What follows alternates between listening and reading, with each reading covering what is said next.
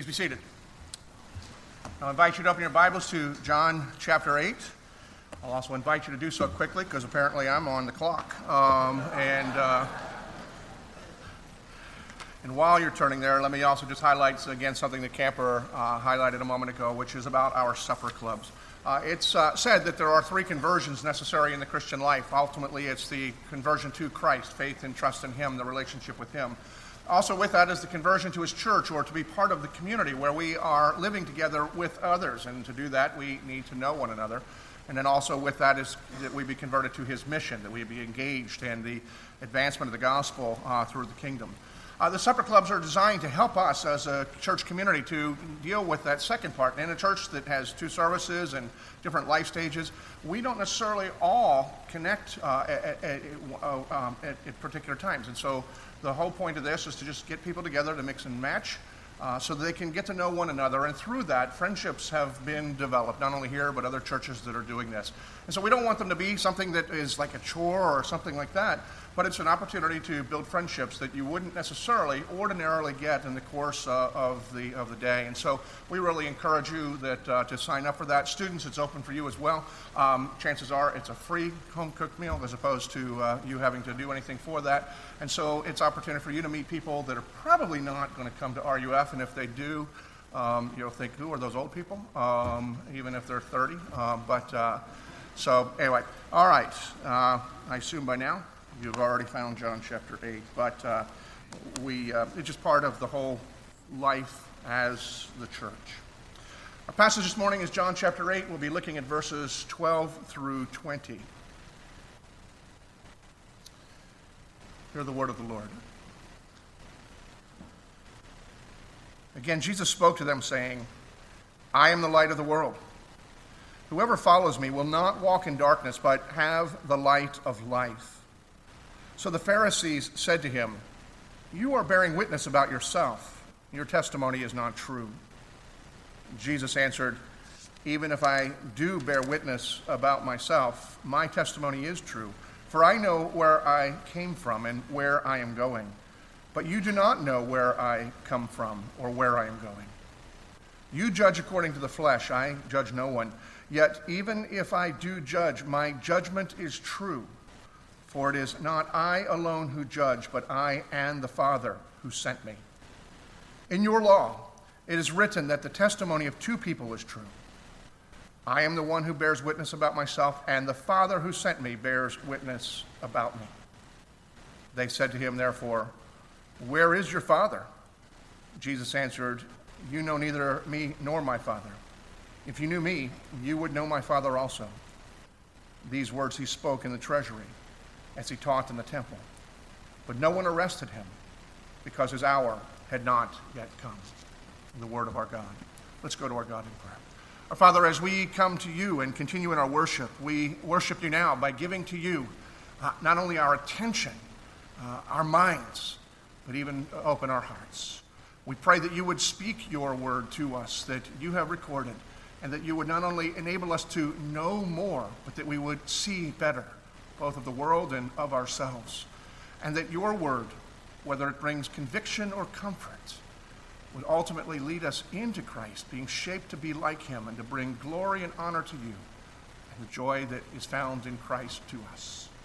Lord, be at work that we would worship you in this time that we learn and as our lives are lived out in worship to you. We pray all things in the name of Jesus Christ our Redeemer, our King, and the Word incarnated.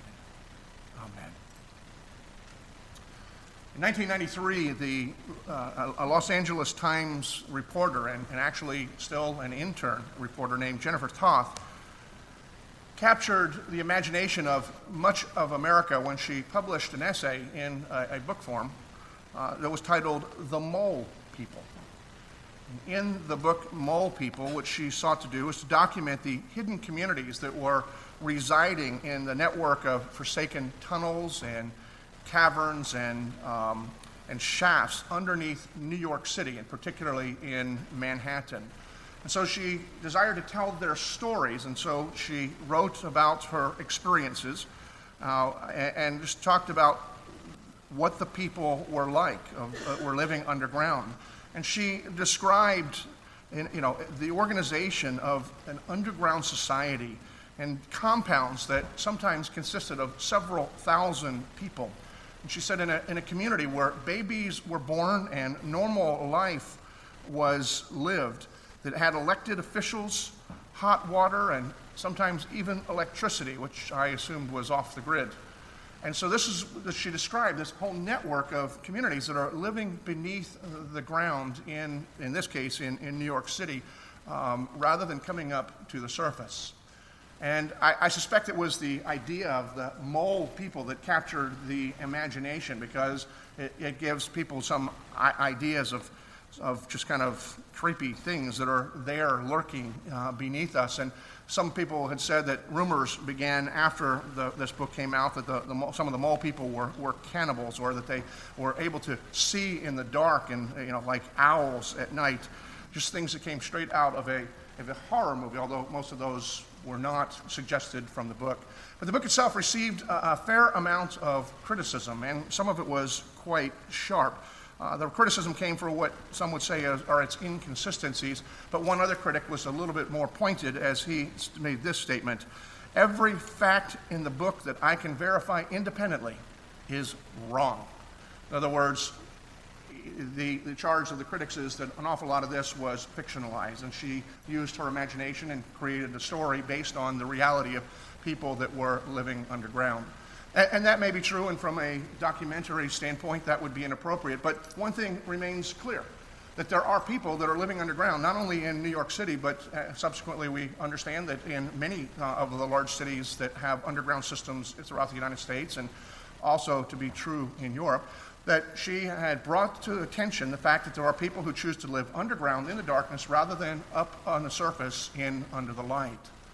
And the reason it's uh, intriguing to me is because it also is an intriguing metaphor for what God describes this world that we live in or what we have made of it. Because ever since the fall of our first parents into sin, God's description throughout all of the Old Testament about humanity and the world that we have created, he uses the word of darkness. We're told that people walk in darkness because we've been alienated from God, and what we do is not according to his holiness. And that's really is characteristic. Isaiah is quite pointed about that when he talks about the promise of the one who is to come. He said that, look, there were people who were walking in darkness, they saw a great light. And John picks up on this theme in, in his book here, in this, in this gospel, because in John chapter 3, John points out something that is uh, both hopeful and discouraging at the same time when, when he says, Look, the light has come into the world, and yet people love the darkness more than they love the light.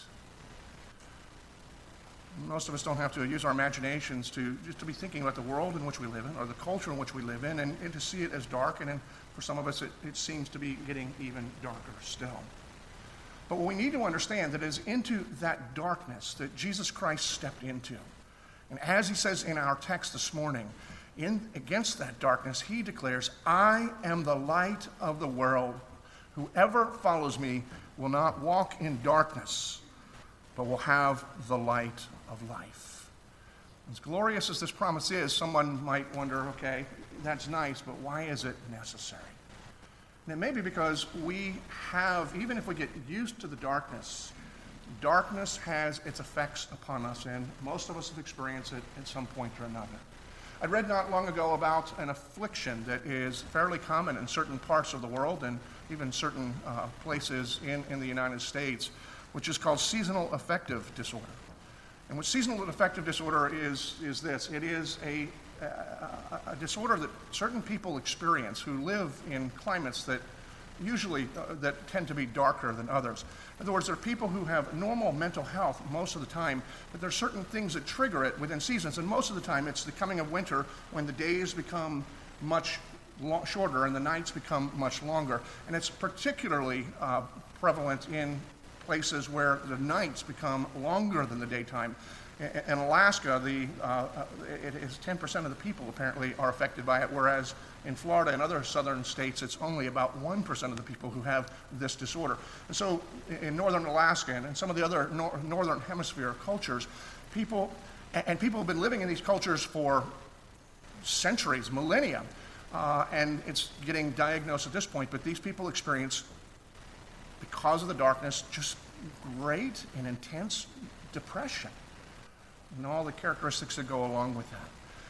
And the same is true for us, and I think what it tells us is that what's true physiologically is also true for us spiritually. While we may be comfortable because we are used to a world that may seem dark, and we may be uncomfortable with the light, the darkness itself is also threatening to do us in, and we are longing for something that will be able to deliver us from that darkness and from the depression that comes from it, so that we would be able to live and truly have life. And so it's against that backdrop that we need to hear Jesus saying, I am the light of the world. And we have three key phrases in this text, particularly uh, all of them in, in verse 12, that I think really highlight what we need to see, both in the claim that Jesus is making and, and the promises that uh, we uh, that, that would pertain to us. The first phrase is this I am the light of the world. The second phrase is whoever follows me. And then the f- third phrase is will have the light of life. And so let's begin with Jesus' statement as I am the light of the world. And the first thing that I, I, think that we need to notice is how particular Jesus is here. He's saying, I am the light of the world. He is not saying, I am a light in the world. And the significance is tremendous there. Because we all tend to understand instinctively the idea of light that is needed in this world. A number of years ago, I think it was uh, during the presidency of the first George Bush, and we had some cultural difficulties going on, both international and, and locally. And, and his key phrase was to challenge people to become points of light. And what he meant by that was to do something good for somebody else. And in, in doing something good for others, then you would become a point of light and the implication is against the darkness of our world and our culture or of evil. And it's a, a, very worthwhile thing, and I don't want to minimize the importance of our doing those things or to suggest that we don't become points of light when we do that. When we have need, when we are in darkness, when we feel overwhelmed, we feel very thankful for people who come in, step in, who help us or to do what we cannot do, who help to deliver us. And so we have no difficulty acknowledging they brought light into our life. Those of us who see the world and our lives through a lens of faith, we have very little difficulty then recognizing that God in His providence sent those people, whether they are coming in faith and are believers themselves, or whether they uh, are just coming because they, they want to help. God commissions His people, but He also organizes uh, things as an expression of common grace. And so the lights in the world come to both the believers and the unbelievers and consist of both believers and unbelievers. It's a very important thing. And yet, what we need to understand is every one of those is necessary, but any of them, and even collectively, they are but a candle in a vast, cavernous, black hole. They might enlighten something close, but in terms of enlightening, and they flicker and they go out. They only last a short period of time. What Jesus is declaring is something that is very clear, very definitive, and is universally to be accepted because he's making a very specific claim I am the light of the world. In other words, everything else is but a pale comparison to him, but he is the real deal. He is the true, he is the exclusive light that comes into the world. And by making that exclusive claim, Jesus is making some very important claims about himself, claims that the people that heard him certainly recognized, and claims that demand that we who hear them respond one way or another. Now, the first claim that Jesus was making by using the statement that I am the light of the world is that he is God's provision to the world. So we need to understand the context here is still the Feast of the Tabernacles, or Festival of the Booths. We've been talking about it for quite a while, but it's a week long festival celebrating God's provision for his people while they were wandering in the wilderness. And there are three major imageries that are conveyed that permeate the entirety of the week and all the celebrations that go. One is the manna that God provided for his people. Day in and day out, he fed his people. They were in the, wilderness, they're in the desert. There's not, a, not much way to you know, grow food. And even if you could build, grow food, you're moving the next day. So, you know, you wouldn't be there to see it at harvest time anyway. But every day, God provided for them through the manna and, and the quail. And so the people celebrated God's providence to them of the manna. And that was one of the points that they celebrated in the Feast of the Tabernacles. We need to recognize that Jesus has said of himself that he is the bread of the world, and so he, he, he identifies as the point there. They celebrate the water, that while they're wandering in the desert, they would get quite thirsty, and there's no way of getting water. And so God provided water that came out of a rock through Moses uh, uh, rapping it, and then uh, later on commanding Moses to speak to it. And, and so they celebrate the fact that God provided for them water. And Jesus, at the point of that celebration, stands up, as we saw a few weeks ago, and declares, I am the living water. And he's identifying with that. And here, the other third aspect is that they celebrate light, that God provided light for the people in order to protect them. And it would be easy, if they're anything like us in Israel, to think that while they're wandering and while, you know, they, whenever they get tired of it, and it's 40 years of this, I've not done 40 years of anything consistently. 40 years of this to think, you know, maybe God's forsaken us. I mean, they didn't have their best life now, you know, somebody's probably preaching that to them. And yet, every day, or every night rather, God demonstrated his presence with them by providing them a, a, uh, a pillar of light, pillar of fire that provided light for them to be able to, uh, that gave them warmth that they needed and was able to guide them and give them illumination that they needed. And that was with them every single day. So even while they were wandering, God was constantly reminding them that He was present and providing for them. And at the Feast of the Tabernacle, scholars and historians tell us that in order to celebrate that light that permeates all things, while they were preparing for this festival, they would bring in workmen who would build an incredibly large candelabra. It had 16 different points of light on it. And as the sun was setting each day of the festival, they would have young boys who would climb up and light every one of the, the, the 16 oil lit um, things and uh, um, lights, whatever they are, wicks. And it was said to illuminate not just the courtyard where it was, but the light shined so bright that it spread out into the countryside, over the campgrounds where the people were, were staying, and could be not only seen for a long way, but uh, they, people were able to function according to that. And that was to symbolize the light.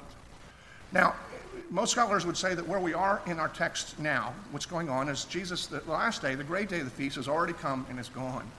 And so now we're looking at the day after the feast. And so what's going on here in Jerusalem, and Jesus is coming back and teaching, you've probably been to whether a music festival or some other kind of thing where there's just a huge event that, that took a lot of preparation for. And if you go the day after, it's kind of dead, and yet there are workmen who are just deconstructing things and picking up, picking up the trash, putting things and, and taking things apart. And so, what is believed to be taking place here is while Jesus is engaging with people and people going about their business, the workmen are taking everything down. And so, very likely, the, the workmen were taking down this candelabra. And it's one of those things that people are going about their business, but also conscious of what was going on beside, behind them. And it is with that understanding and with that going on in the background that Jesus is saying, you know that light? That's coming down, but I am the light of the world. And he is, by making that claim, identifying himself as the object that that whole celebration was about. And he's saying that I am the reason we have this celebration. It's pointing to me. I'm the fulfillment of the whole reason it was given and the reason we're celebrating it, because I am God's provision for this world.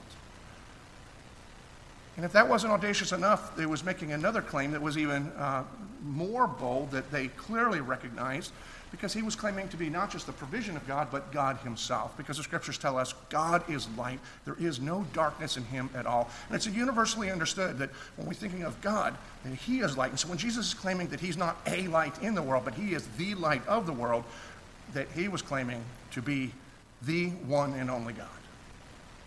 Understandably, Jesus got a lot of pushback on this from the Pharisees. And we see that unfolding in verses 13 and following. And, and the reality is, is the Pharisees were right to be pushing back at this point on this. So we, we tend to come to the story knowing the good guys from the bad guys, but think about it if this was new. Here's this guy, and he's claiming to be God.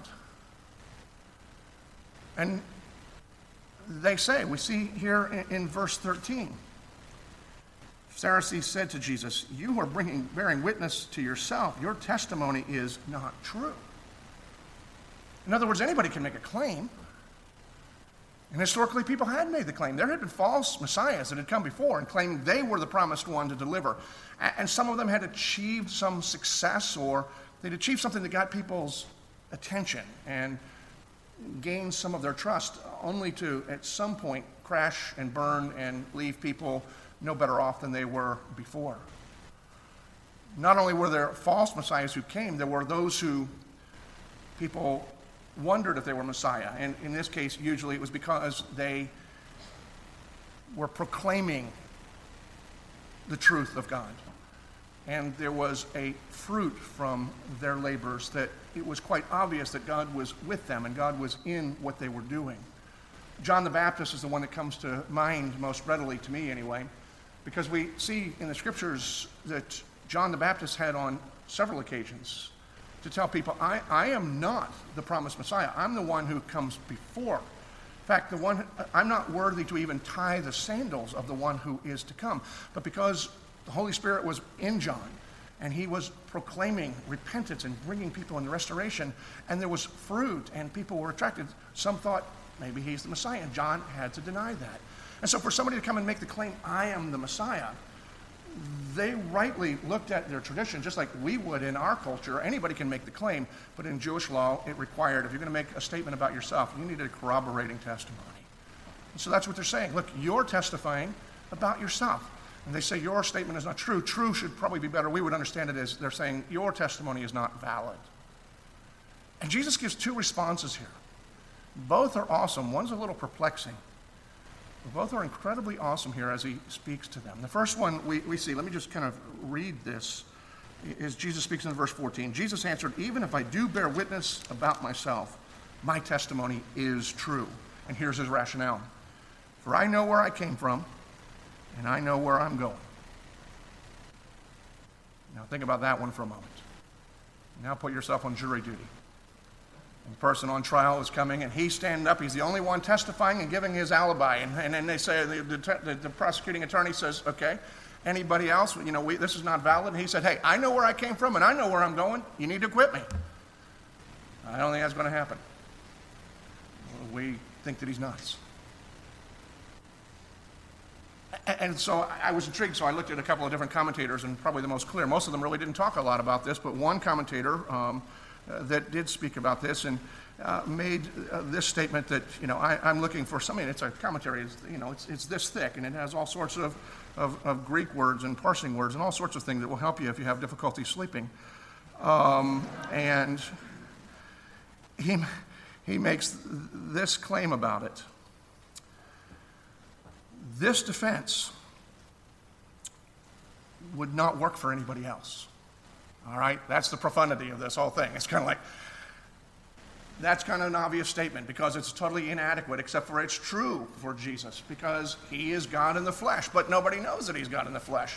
I think Jesus inserts this here, even knowing that, that, that they can't believe that because he's, if he was just to go to give them what they need, he would miss the opportunity. Because if you're going to challenge God, God's not going to defend himself.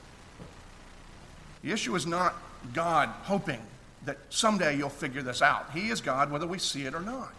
The fact that he enables us to see him is just an expression of his love and his grace to us.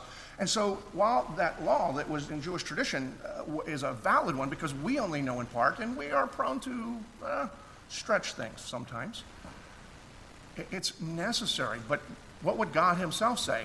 I don't need anybody else to corroborate. And that's essentially what Jesus is saying. And the reason is he's saying, I know where I came from. He came from heaven from all eternity. He's going back to uh, heaven after he goes to the cross and rises again. And is interceding on our behalf. He doesn't need any. So he's making that statement, but also knowing that they're not going to buy it, not only because it doesn't meet their standards, but because while he's making a statement that is true about himself, about God, his point is not just to be God, but to enable people to believe. So he answers their question and saying, okay, even if I testify about myself, I'm not the only one that's testifying. I testify about myself, and my Father who sent me also testifies about me. So he's saying, okay, you need two witnesses. There are two. It's me and, and my Father. And they knew very well that he was speaking of God the Father who was in heaven. It was kind of why they were a little bit um, ornery in their response to him. And they knew what he was saying. And their question that they bring back is, is you know, they say, well, then show us your Father. It's not an unreasonable question. If you claim to have an alibi that will exonerate you, people who have you in question are going to say, well, then produce your alibi. And that's essentially what they're saying. They were pressing him because, again, they didn't know, they didn't understand. And maybe they were hopeful that he would produce God uh, in, in a way that they, but really they were trying to prove that he, he wasn't who he said that he was. He says to their question about where is your father, he says, Look, you know neither me nor my father.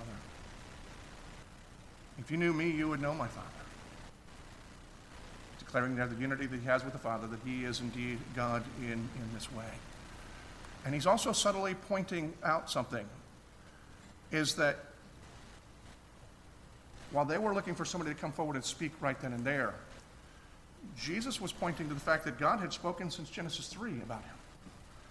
Ever since the fall, the first claim that God would send one who was the, you know, the, from the, the seed of the woman, who would be the one who would redeem us. And all through the scriptures of the Old Testament, that there are prophecies of the coming Messiah that would deliver his people, and all of which point to Jesus, all of which Jesus fulfills to incredible, against incredible odds. Jesus is kind of pushing them and saying what he has said very clearly elsewhere look, you study these words, but you don't understand. You don't find God in them. They tell you about God, but you must relate to God in a personal way. And so he challenges them on this.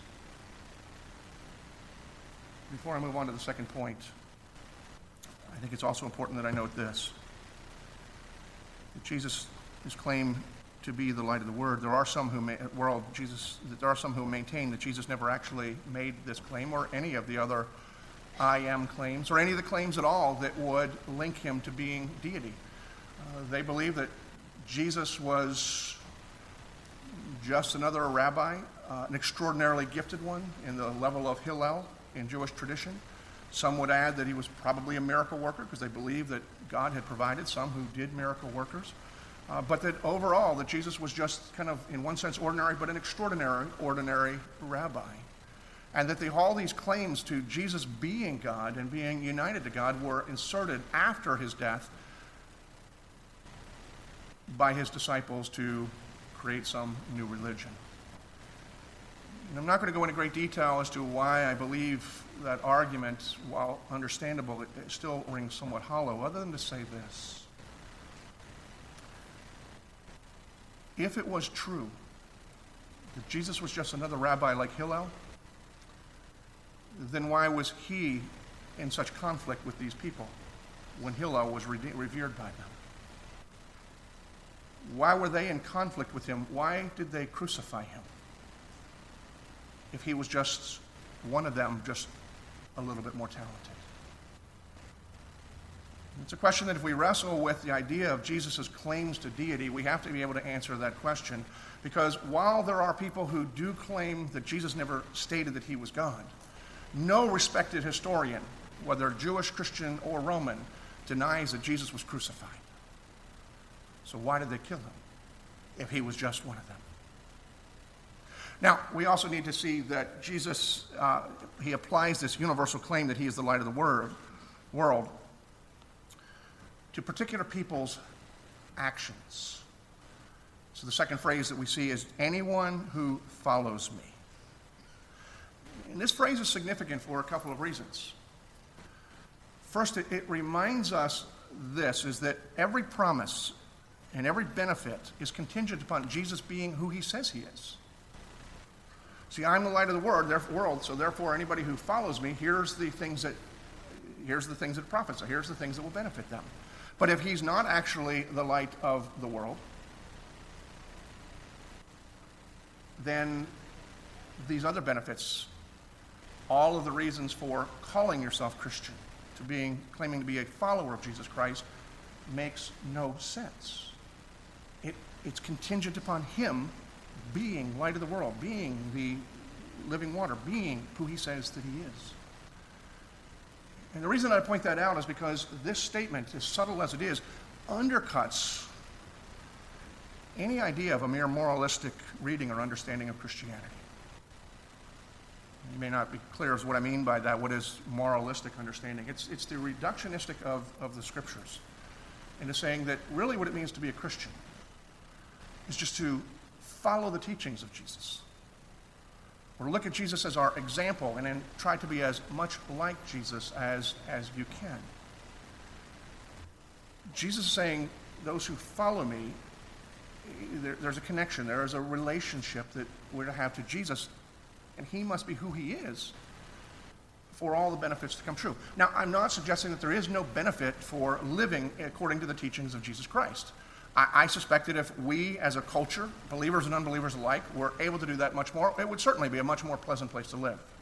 But it does not resolve the fundamental problem that we have in the culture, which is the fundamental reason why, no matter how much we strive to live according to the teachings of Jesus, that it's not going to matter. We're still going to offend and hurt one another. Is because it doesn't address the sin problem that's inherent in every one of us, and we're alienated with, from God. And we are told in the scriptures that if we are not in Christ, therefore we are enemies of God. And I don't care how capable you are, you're not winning that fight. But the whole point of Jesus coming into the world was to redeem a people through following him to, eh, and connecting with him, that they would be reconciled with God, empowered by his Spirit, and enabled to live that way. And so it's very important that we understand that eh, the personal interaction, connection with Jesus Christ is vital to what Jesus is teaching and for what it means to be a Christian. And we need to hold fast to that in a culture that is more and more, even in its darkness, claiming Jesus merely as the teacher. And it's coming not just from the culture as a whole, but from churches and churches that are not only claiming themselves to be Christian, but are seeming defiant, claiming that they are evangelicals when they're not offering any good news at all, just good advice. But the second thing we need to look at here is the fact that he says, follow. Anyone who follows me. That may be confusing to some in some way. And it's important we understand that Jesus is not making some new standard here. You know, as in our church, particularly in these weeks as we're leading up to the 500th anniversary of the, of the Reformation, if you haven't already heard, you will hear just the whole idea of the importance of faith alone, that we are justified, we are saved, we are in right relationship with God by faith alone. And you may remember that when Jesus said, I'm the living water, anyone who believes in me, and then all the promises go through believing. And here John is saying, or Jesus is saying that anyone who follows me. And it sounds like that those are two different things.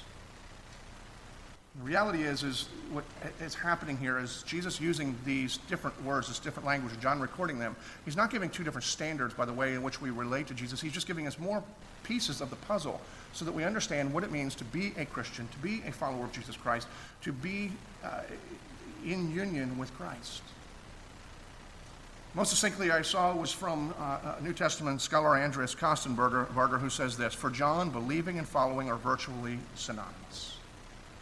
If you look through all of John's writing, you see those words being interchanged. And it's not because there's faith plus, as if there's an additional step or additional standard but it's just elaborating on what genuine faith actually is in the scripture. And it resolves a tension that Christians have uh, in, in, other ways as well, because so many Christians or so many churches and, and, some Bible students get very confused by hearing Paul being dogmatic about it's by you know, grace through faith alone, and then they hear James's words, and as James writes in, in James 2:18, someone will say, "You have faith, and, and I have works." So show me your faith apart from your works, and I'll show you my faith by my works. So James is very clear that works are an important component of our walking with Jesus Christ. And then we hear Paul, and we think Paul's negating, saying, look, your works don't do anything. They don't add anything to your salvation.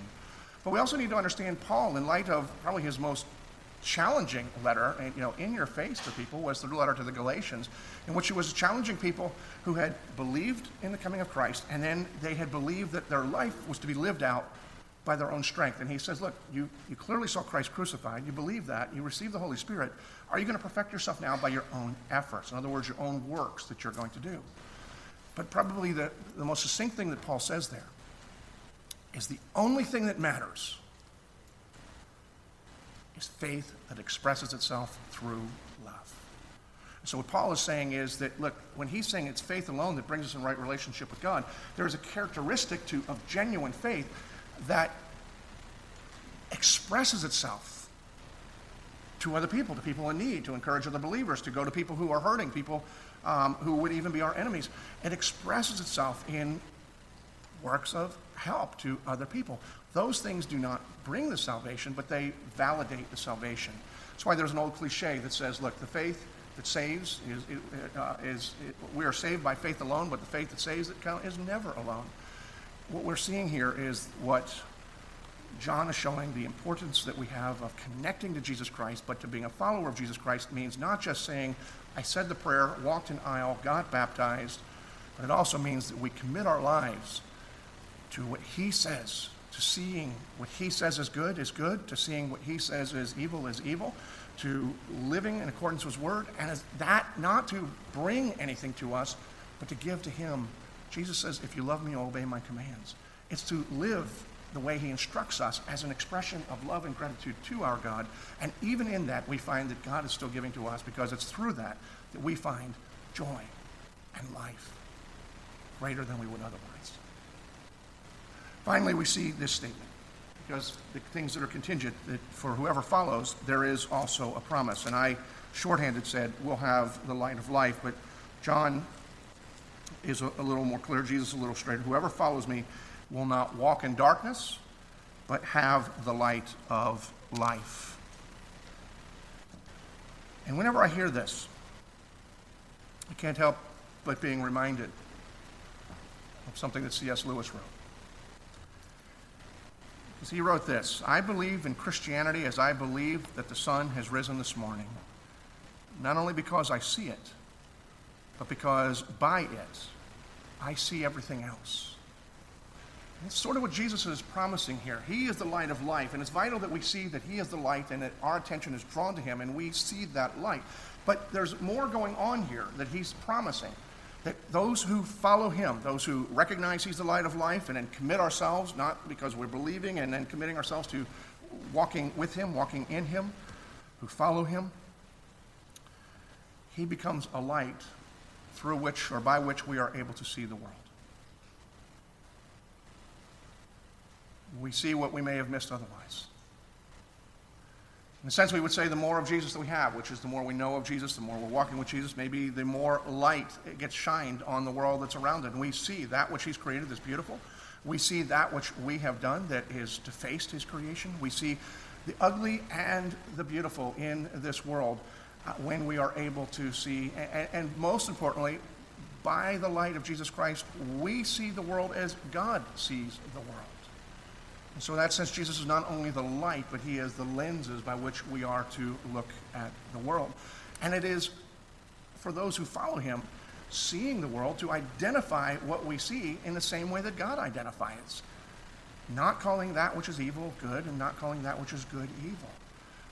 By being a follower of Christ, now seeing the world as he is enlightening it for us we navigate, we value the world by that light, we value what he values, and we recognize what is uh, in need of correction uh, based on the light. Because not only that we're able to see, but he also illumines our values and everything else.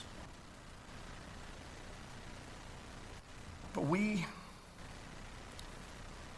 also need to recognize here the light that Jesus shines is not only so that we can see the world better but so that we can see ourselves better as well.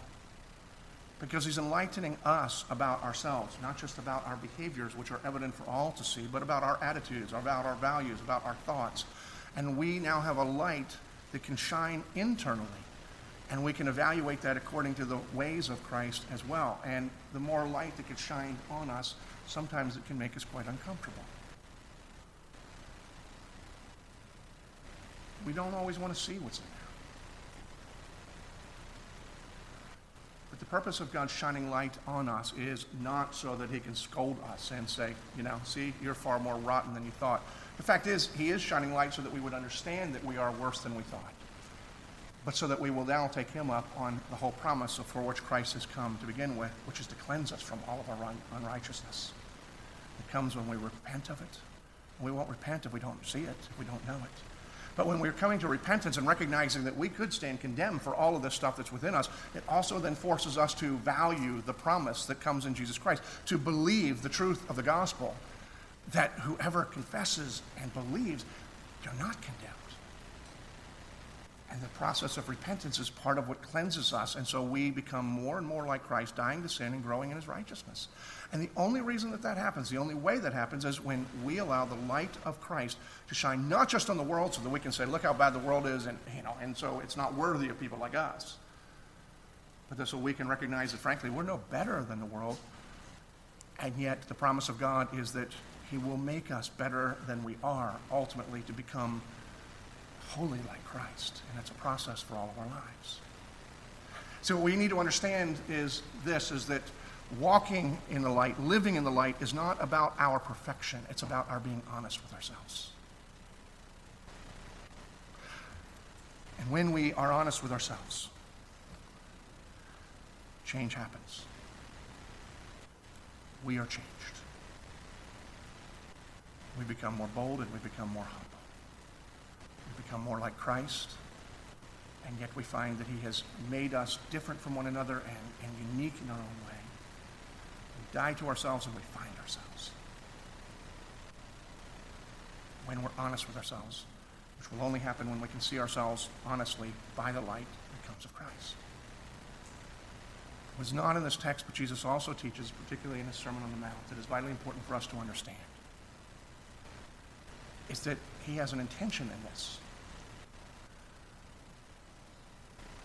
Because he says, not only am I the light of the world, but in Matthew chapter 5, he says, You who are my followers, you are the light of this world. And that's an important promise, a designation for us to embrace in a culture that many of us would describe as dark and getting darker. It's bringing fear and anxiety into the lives of many people, causing some to think that the only response is to hide and protect themselves. Is to remember that light of the world has commissioned us to be lights in this world, to be His light. And it's not just our little light, you know, my little light, shine your, you know, whatever, whatever the old song is. You definitely don't want to hear me sing it. That He's making the statement that when we walk with Him, He not only dwells within us and shines through us, but He also radiates off of us as well. And He's still the light of the world, but we are that which is illumined. And when we look at the world and it's getting darker, it's important that we also understand this. There's an old saying that is very, very true, is that even the smallest light shines brightest in the darkness. And so when we tend to be in despair about the world that is going around us, the answer is not to withdraw, not to whatever, the answer for those who are followers of Jesus Christ is to turn back to Jesus Christ and desire more of Jesus Christ and to be enlightened more uh, about ourselves, in which He shines more through us and we shine more in this world. And, and the dark light, in the darkness, even the smallest light. In our house, in, in our, our bedroom, we have one of those little plug in things where you end up getting more outlets than you would otherwise, and which I know blows your circuit breakers and all that kind of stuff. But on ours, for whatever reason, we have a tiny little blue light that you can't see except at night, which is really quite annoying. This blue light, and yet, if I get up in the middle of the night, I can navigate our entire room without any difficulty on the basis of that tiny little blue light. I mean, there are times I even get dressed by that light. No comments. Um, that we would never even notice. And that's just the tiny light. And so the darkness of, of the world, if we are convinced that it's getting darker,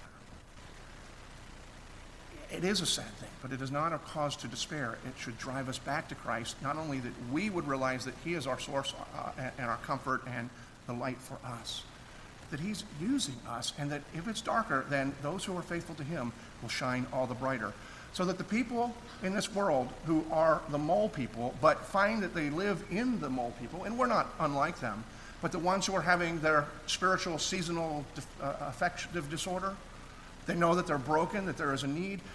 They will see the light through the ministry, through the love, through the care, through the lives of those who are walking with Jesus Christ. That's the call of our lives.